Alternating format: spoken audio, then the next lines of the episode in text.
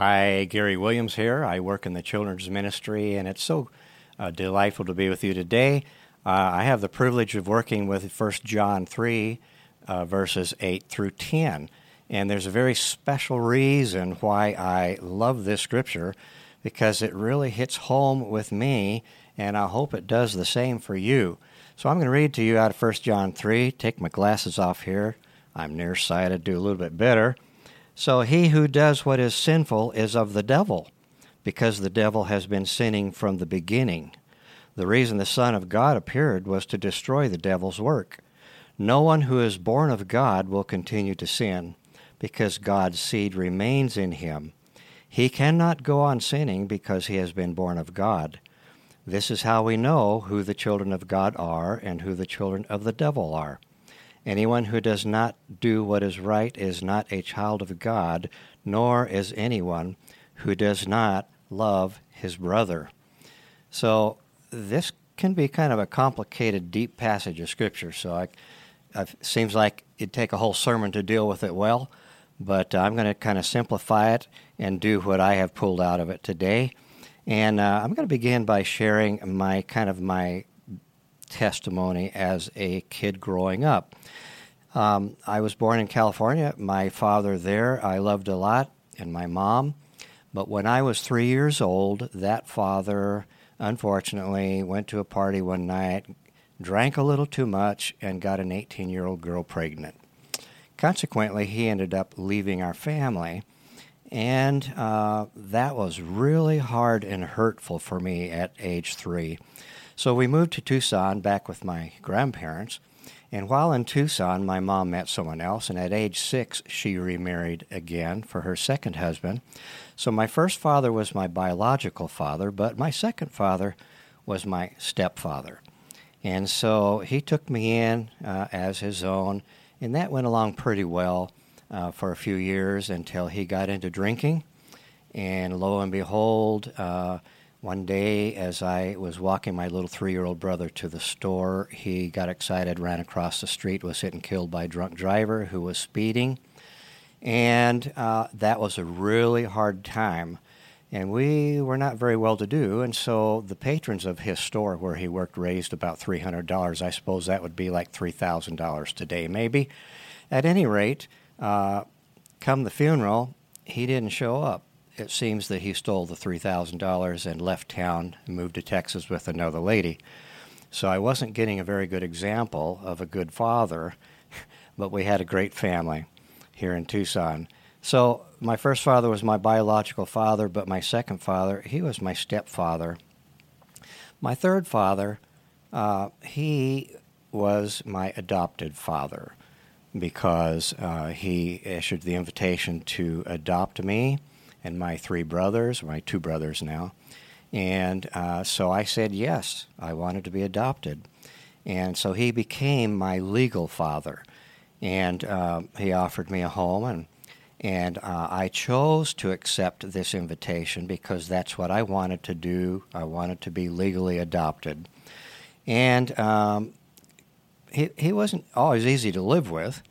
Uh, he was rather hard nosed. His father was a New York City judge, and so he was used to ordering people around, and that's pretty much what it was like in our family. But he was a pretty good dad. My younger brother, however, Jack, he did not want to be adopted, and so he chose not to be so. Consequently, uh, Ed became my adopted father, uh, but he did not become Jack's legally adopted father. So I had three fathers biological, stepfather, adoptive father, and I had diversified families, you might say. We had lots of different uh, kind of family dynamics for sure through the years. I really longed for a perfect father, and um, one day I found him. I found him in my heavenly Father, and I discovered that God's family is the best family. We had we had a good family, but God's family is the best family. So he, my story is kind of life, uh, kind of like our life story. I think, kind of our eternal life story. Uh, eternal adoption is a choice offered to us by God. And uh, we can either accept that offer from God or we can reject that offer from God. And so we must decide uh, which way are we going to go. If we accept his invitation, immediately we are adopted into God's family. Thank goodness for that.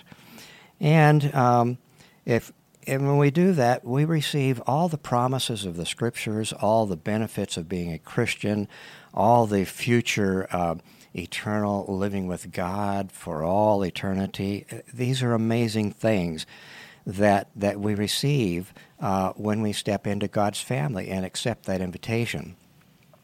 When we, uh, or shall I say, when God becomes our heavenly Father, we also get Jesus and the Holy Spirit and the, the Trinity is very important to us.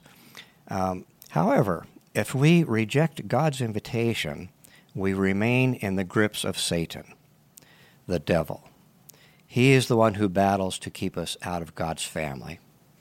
He is the one who wants to hurt God by causing us to sin. So I try to help people understand because it's been quite a process for me to understand that it's God's desire uh, to issue this invitation and for us to choose Him. But the choice is ours, which way we go. Either we enter in or we stay away.